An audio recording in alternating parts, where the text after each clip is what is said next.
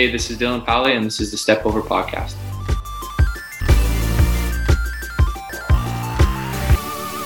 Hi, and welcome to the Step Over Podcast, Ottawa's grassroots soccer podcast. Thank you so much for joining.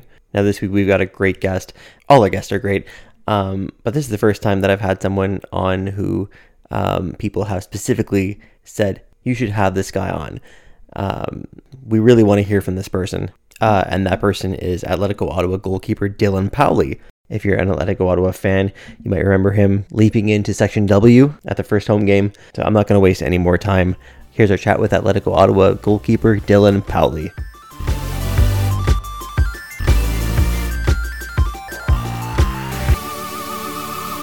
So we're here with Dylon Powley, and you just celebrated your 25th birthday. Is that right? Yeah, I did on Sunday. Right on. Happy birthday, man. No, thank you. Appreciate it.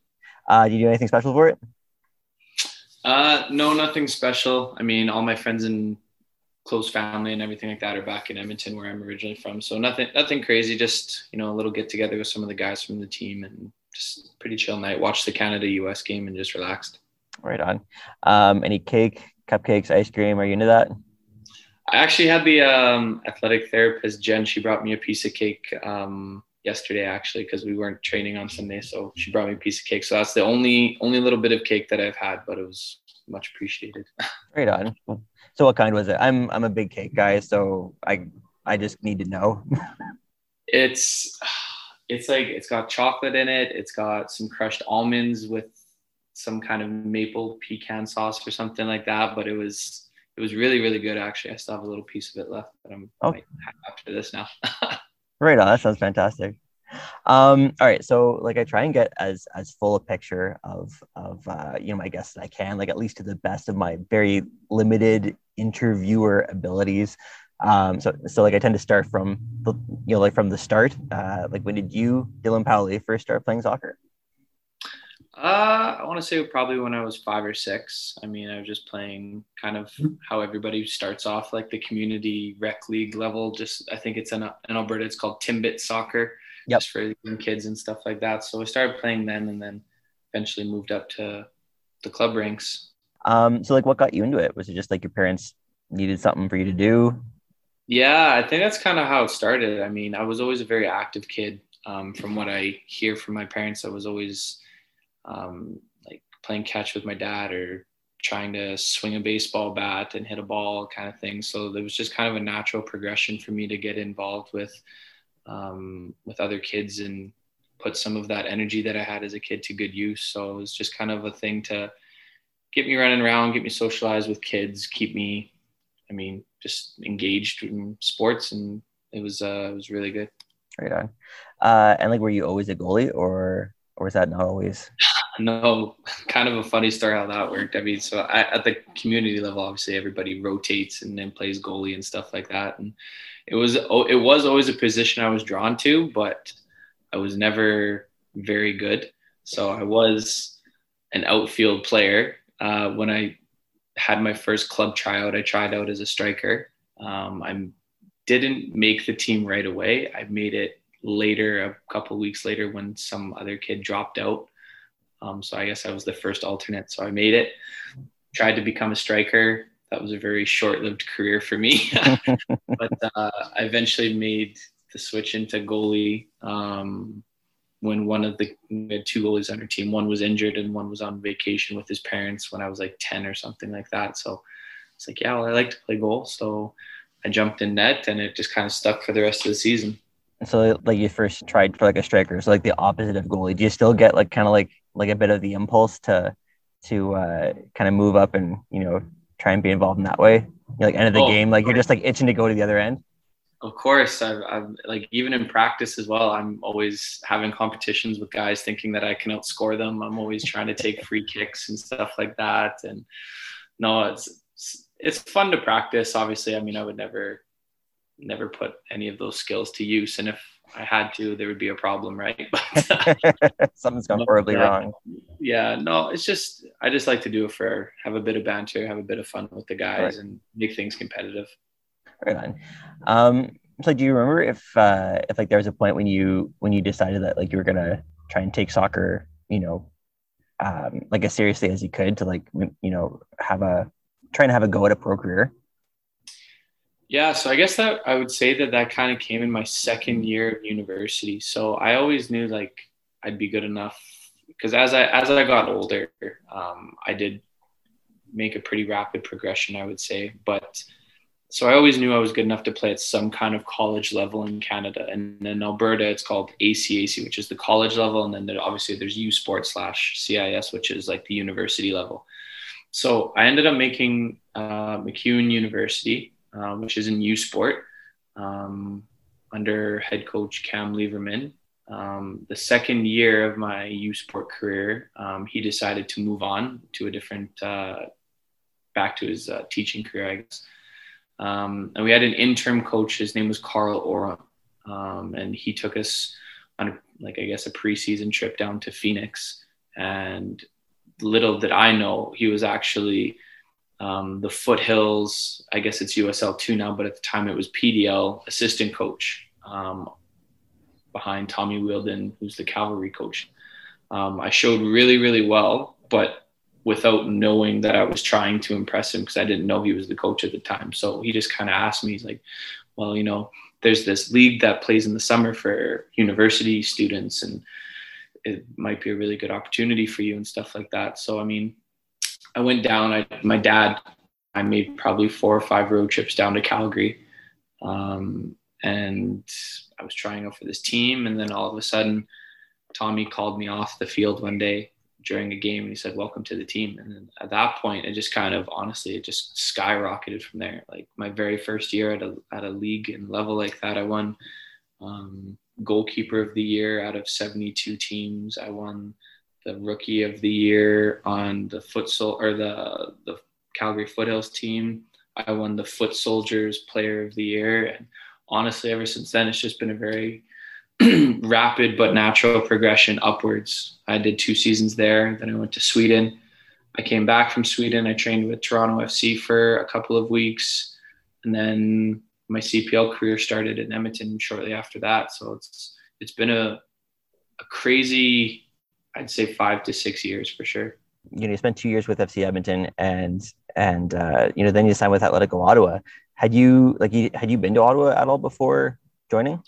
Yeah, when I was a kid, my grandparents brought me here just because we have uh, my dad's sister lived here. Um, so um, we came out here when I was a kid. But uh, honestly, when I came back here, just this like maybe a few months ago, it was pretty pretty much brand new to me. I didn't really remember much or anything like that. But it's a beautiful city. I love it here.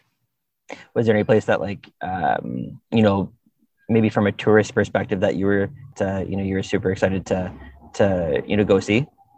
Yeah, well, actually, it's I'm very lucky. I live basically right across the street from the Parliament buildings. Um, so like my first week, I was walking up and down that road, taking um, tours and stuff like that, and like, and then I got to go see some of the the more, I guess you could say, non-tourist areas like the Lansdowne area and the Byward Market area and stuff like that. And but no, it's everything. Everything here is beautiful, and I can't pick honestly one piece that's my favorite. So you did some tours. Did you do like uh like the haunted walk or like that bus that also goes in the water? Did I did that when I was a kid when I came here. Oh, yeah? Actually, yeah, it's actually I remember it, and I was like, I wonder where it is. And one day I was just walking to the Rideau Center, and I was like, Wow, there it is, right there. No, I remember that because I think it goes all the way over to Gatineau and then down into the water and then back up or something like that. No, yeah, it was pretty cool actually. Right on. Yeah, so you know you're with Atletico Ottawa now, and uh, you know that's a bit of a different cat in like North American soccer. You know, being being you know you're in Ottawa, but like you're part of like this bigger kind of global brand. Um, so we've heard talk we've heard players talk about going to Spain and like the fantastic facilities during preseason and like all that. Um, has there been anything that's that's like maybe uh, surprised you though about being part of a club that's under this mega umbrella or or that might you know surprise fans maybe honestly yeah i think it comes down back to like our our trip that was in spain like we were we were treated i don't want to say like royalty or like the first team or anything like that but it was kind of a new experience like we had atletico madrid's first team bus one day come pick us up and they took us to the training facility, everything like that. We got to a majority of our training was at the uh, the facility where the women play, the women's yep. team and the youth teams play. But then we did have a couple of games where it's their first team training facility. It's the first team players, the Atletico B players, everything like all their high performance players. And I mean, to be able to train at a facility like that, that was a pretty pretty amazing experience for everybody for sure. But um, yeah, no, it's hard to pinpoint one thing, but um, overall, I would say it's been a very humbling experience because we don't really have anything like what they have over in, uh, or over in Spain. Was there like a like a non-soccer part of that trip that uh, kind of sticks out as being, you know, like a really cool experience?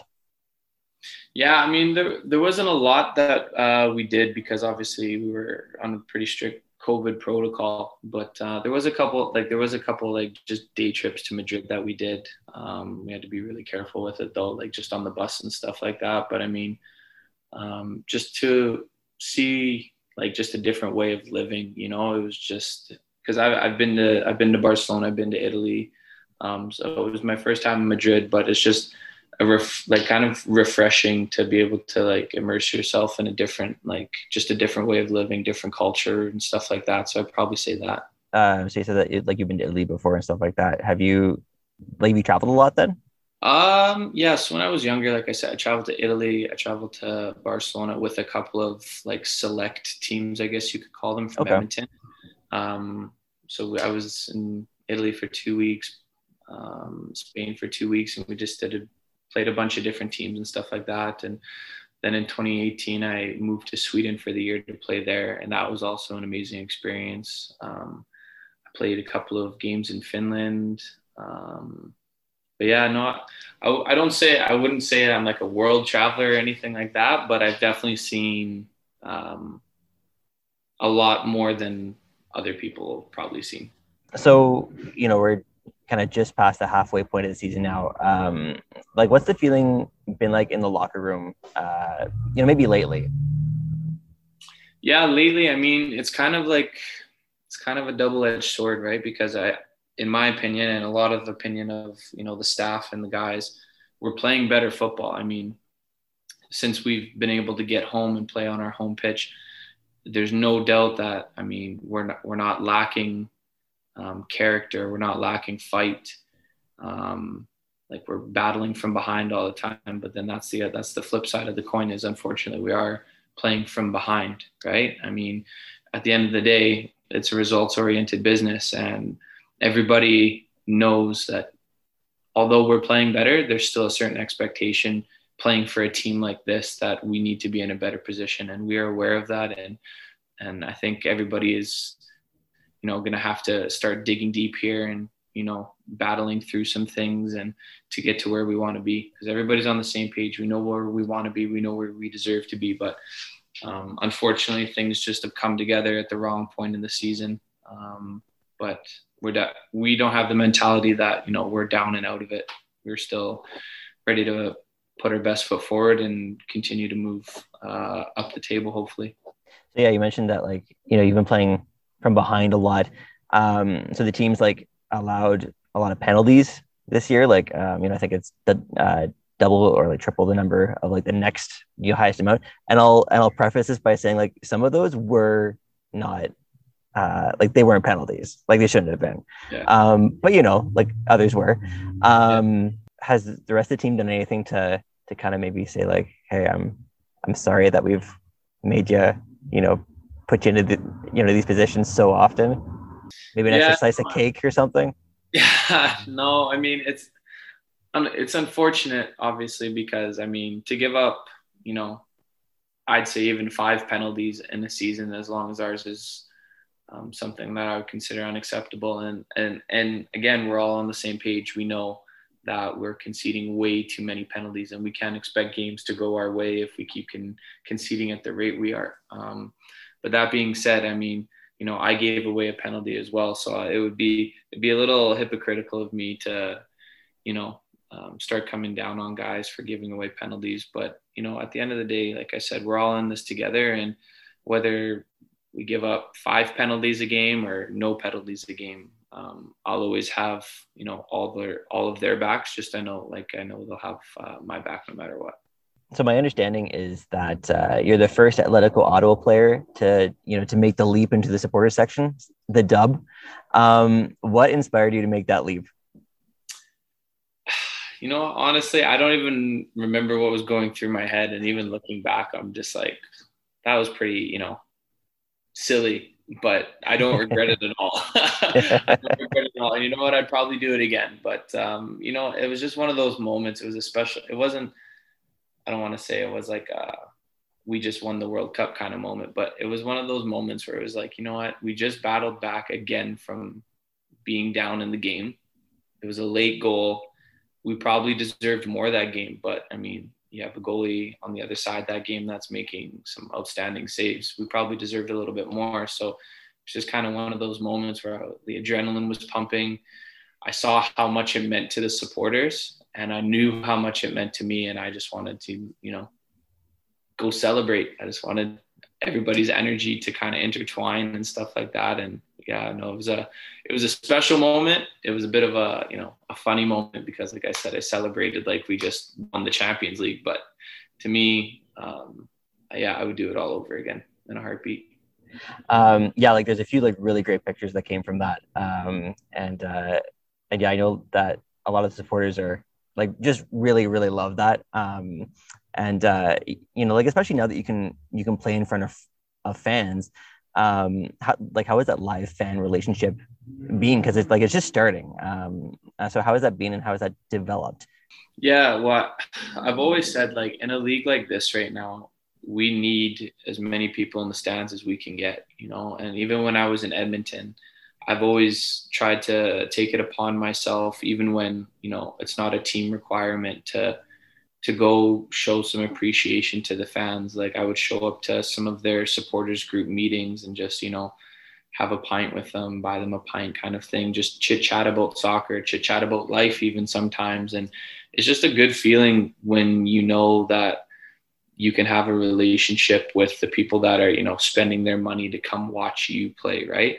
And, you know, fans never ask for anything in return, except for maybe results, but as they should. But you know, for me, I mean, I had my girlfriend in town for one of the games and we went to the, you know, the pub afterwards where, where they were and we just sat down and chatted. So, I mean, for, for me, it's so, so important that, you know, we engage with the fans. We, um, we try to connect with them as much as we can because, I mean, they may enjoy watching us, but we need them more than they need us, right? Like there's nobody holding a gun to their head saying, come watch this game. But the fact of the matter is, is if they don't spend the money that they work for to come watch us, then there's no league. So it's it's always been super important to me that they know how important they are to the league and to the teams. So I had a question about, uh, you know, as the Winnipeg bubble came to a close, like a lot of, like a lot more attention was drawn to that push for the CPL to recognize a players' union, like the the uh, Pro Footballers Association of Canada. And yeah. and like since then, people might have seen, you know, there's been shirts, scarves, like hashtags, and like signs mm-hmm. supporting that union. Um, would you be able, like, would you be able to just like briefly explain, like, why so many uh, fans and players are are you know pushing for this? Yeah, I mean, it's it's it's something that is, yeah, I guess, just to come out and say it, it's necessary. Um, in a new league, um, I know I understand personally uh, how much investment, not only money wise, but in terms of like owner's time and stuff like that, that this has taken just to get off the ground. And, you know, for an ownership group in their second year of having a league to, for them to be able to, you know, invest the money to get us into a bubble, even just have some kind of season. Um, it's, it's been amazing so far. And I'm super grateful for all the work they've done. But um, you know, that being said, is at the end of the day, um, what you put into something is directly what you're going to get out of it, right? So it's always been my stance where if you want a better um, product on the field, you have to include the players in some kind of conversation, right? So whether that's you know hotels that they stay at during a bubble, whether that's you know the kind of food that's served during a bubble and stuff like that. I mean, uh, the whole idea around the association is not to you know overthrow the league or anything like that. It's not to get them to spend a lot more money or any more money really. It's just really about being informed. I mean, I know again, just for me personally, um, I think it got to like the second last game of the season. We still didn't have a schedule for the rest of the year, right? Yeah. And for me, it's it's kind of that stuff that means more to me than anything. Is it like, although owners are investing money, there's people here that have families. There's players here that have kids. There's players here that have houses. There's players that have all different things, right? And it's always just kind of been, you know, just having that voice, having that seat at the table, saying like, okay, well, we we understand where you as owners and the league are coming from, but we would just like you to maybe think about X, Y, and Z as well. And if you can incorporate it, then great. If not, well, I guess we can have another conversation. And it's the same with every other player that I've spoken to. Like nobody is like I don't I don't think I've ever seen a player publicly or even to me privately say this union is about higher salaries or anything like that. This union is about anything of the sort, right? Like I said, it's strictly about just, you know, making making it feel like we have some kind of voice, some kind of seat at the table and, you know, realizing that we can't ask for too much because owners have given a lot right now. So there was kind of a push just at the uh, towards the end of the bubble that you know some of us came together and we are just like you know what let's just let's just do this thing um, and it got a huge response a huge positive response. Some negative but i mean there's always going to be critics. Um, but for the most part i think a lot of the fans and supporters are on on uh, on the same page as us. Yeah so you mentioned um, you know, even the players didn't have a schedule yet you know with like two games to go in that winnipeg bubble. Um, and i think you know one thing that's been a source of frustration for for most people who aren't like in that inner circle of the workings of the league. Um, you know, I found that that the communication has been, you know, uh, subpar. I'll say generously overall. Um, and I don't want to like make this come, you know, seem like a, you know, this isn't like a like a league bashing thing. I don't want it to come from from like from that perspective. Um, but like, do you have a sense of you know as to like like why communication has been like seems to be like a weakness of the league. So I think just in terms of like I guess the league's kind of transparency with things, and I guess some could say lack of communication. Um, a lot of that has come during you know these these last two years, which are obviously COVID years.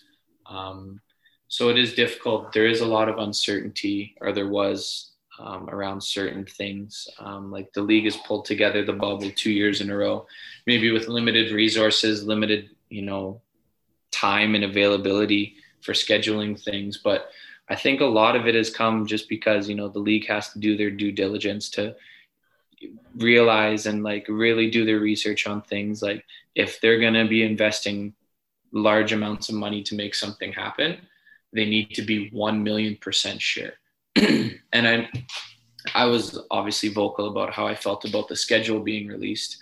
But um, again, the flip side of that coin, I'm also understanding that you know any any bad move that the league makes could be catastrophic because it's still so new, right? So any bad investment that they make, any wasted money that they that is lost, um, it could be like detrimental to the league.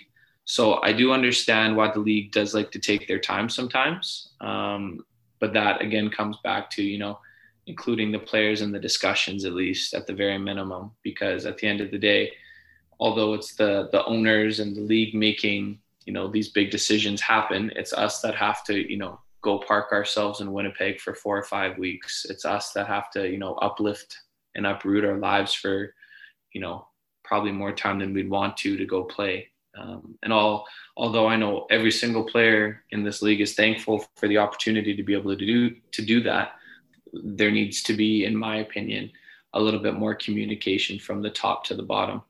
Yeah, like I wish you know that I had more time with you today to to kind of dive more into this. Um, so I hope that we can you know talk about this more in the future. Um, but uh, I will ask in terms of recognizing the union. Can you say if if there's been like much progress in that lately? Yeah, yeah. Um, Dan Crook and you know Paul Champ and uh, along with the board, they've been making some very good strides. I mean, um, it's it's going to be it's a long. I, am not going to say battle because it shouldn't be labeled as a battle, but it's it's a long road ahead.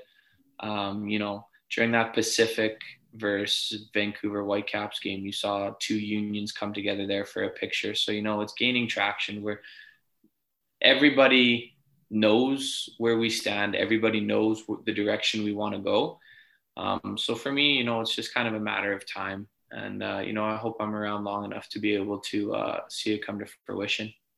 Uh, so before we go, uh, I did put out to social media. I think you saw that. Uh, you know, I was asking for some fan questions. Um, so, so I did get a few today. Where do you get your fashion inspiration? Are you a fashion? are you a fashion guy? Uh, I don't know if I'd say like I'm a fashion guy. I mean, I think I like to. I think I dress, you know, decently. I think I have. I'm not sure if this is in reference to something. This is from uh, from Thomas Stockton, and I think you've talked to him before. Yeah, I've, yeah, Thomas and I've had a couple chats before. Uh, honestly, yeah, I don't know. I don't know. I just, you know, find something that I like. I'm very, you know, plain. I don't wear like a lot of colors or flashy colors. I'm like black, white, gray, and like maybe navy blue or something like that. So I'm just a very simple guy in that aspect. So don't know if that answers your question, Thomas, or not, but. um, do you have any favorite moments so far? Like anything that that stands out with with Atletico so far? Uh, that stands out. Yeah, I mean, probably that home opener, that first game that we had in yeah. front of so many people. I mean, 12,000 people. It's the first big outdoor event that the city put back on and that Atletico put on. I mean, for us to be able to, once again, think we came from behind in that game and to be able to win it in front of everybody, it was an amazing feeling. Um, and then obviously my, my surf or my crowd surfing moment there. Um, uh, so yeah, no, those are probably the two that stick out the most. Okay. Um, how do you feel about the Atletico culture so far, and and like how has it evolved in Ottawa this season? Yeah, no, I mean, again, it goes back to like everything that we kind of chatted about with Spain. I mean, they, they do their best here to to make it as you know close to Atletico Madrid as they can, but without losing the identity of Ottawa. And I think that's a really important piece to you know this isn't a this isn't a Spanish club, you know, this is still Canadian players playing for a Canadian city. So I think that's a really important message to also drive home. Um, but yeah, like our CEO, Fernando, all our coaches, you know, trying to bring the philosophy over and everything like that. It's been a really good learning year for me. Okay. Um, what are your hopes or, or like goals, I guess, for the rest of the season? Make playoffs, period. Um, and you know what? I believe in myself. I believe in my teammates. I believe in everybody from the top down that we're going to get it done. Um, I know that might sound optimistic with where we are, but I think uh, some of the guys, myself included, are going to a different place mentally to be able to, you know, dig deep and find what find that extra motivation that we obviously need right now, and hopefully we see that out on the pitch tomorrow. Okay. Um, which CPL team is most in need of a new stadium and why is it Edmonton? Ah, no, that's you know what? Um, I can never I can never bash my old my hometown club. Of course. Know? Tom Fath is an amazing owner. Um, and you know what? Um, he does a lot for the soccer community in, in Edmonton. And you know what? To be able to, I don't know if anybody knows this, but that's a city of Edmonton owned field. And he gets very little support from the city in terms of, you know, financial assistance to be able to put in new stands. So when you watch their games, all the stands on the far side of the field that are blue is all him. He put his own money into that. So, I mean, with, there's a lot of, you know, things that, you know, different stadiums have that um, others don't. I mean, you go to Halifax, they have a grass pitch, right? Yeah. But just because they have a grass pitch doesn't mean they have the best stadium. So I mean, you go to Hamilton or Winnipeg or Ottawa, and we have the CFL stadiums, right? So um, everybody's got you know good pieces and pieces that you know are maybe less ideal, but uh, yeah, Edmonton is uh, very fortunate to have Tom Fath and how uh, generous he is. You're not gonna get any arguments from me. Um, so my last question. Uh, so for everyone, you know, at some point your your playing days come to an end. Um, like, what does Dylon Powley see himself doing after after his career winds down, which is like years and years away?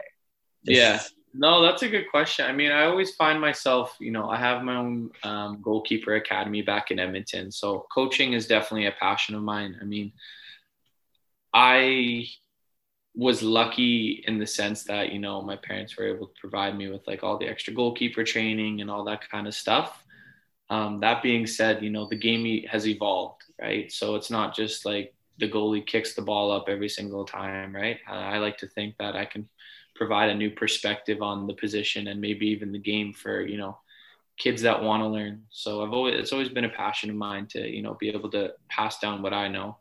Um, but that being said is i'm i'm learning my last three years in the league here, from my goalkeeper coach in Edmonton to my goalkeeper coach now with Ottawa, I've learned so so much, and I take bits and pieces from everybody, and I want to be able to you know give it back. Um, to kids. So I would definitely say something with soccer still and coaching.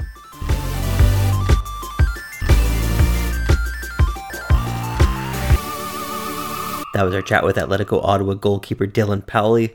Really hope you enjoyed it. That's going to wrap up this episode. And hey, if there's anyone that you want to hear on the podcast, don't be afraid to let me know. Reach out over social media, email if you see me at a game. You want something? Say something. Don't forget to like and subscribe wherever you can do that. I'm told that helps me. Until next time, my name is Josh Lemoyne. We'll see you.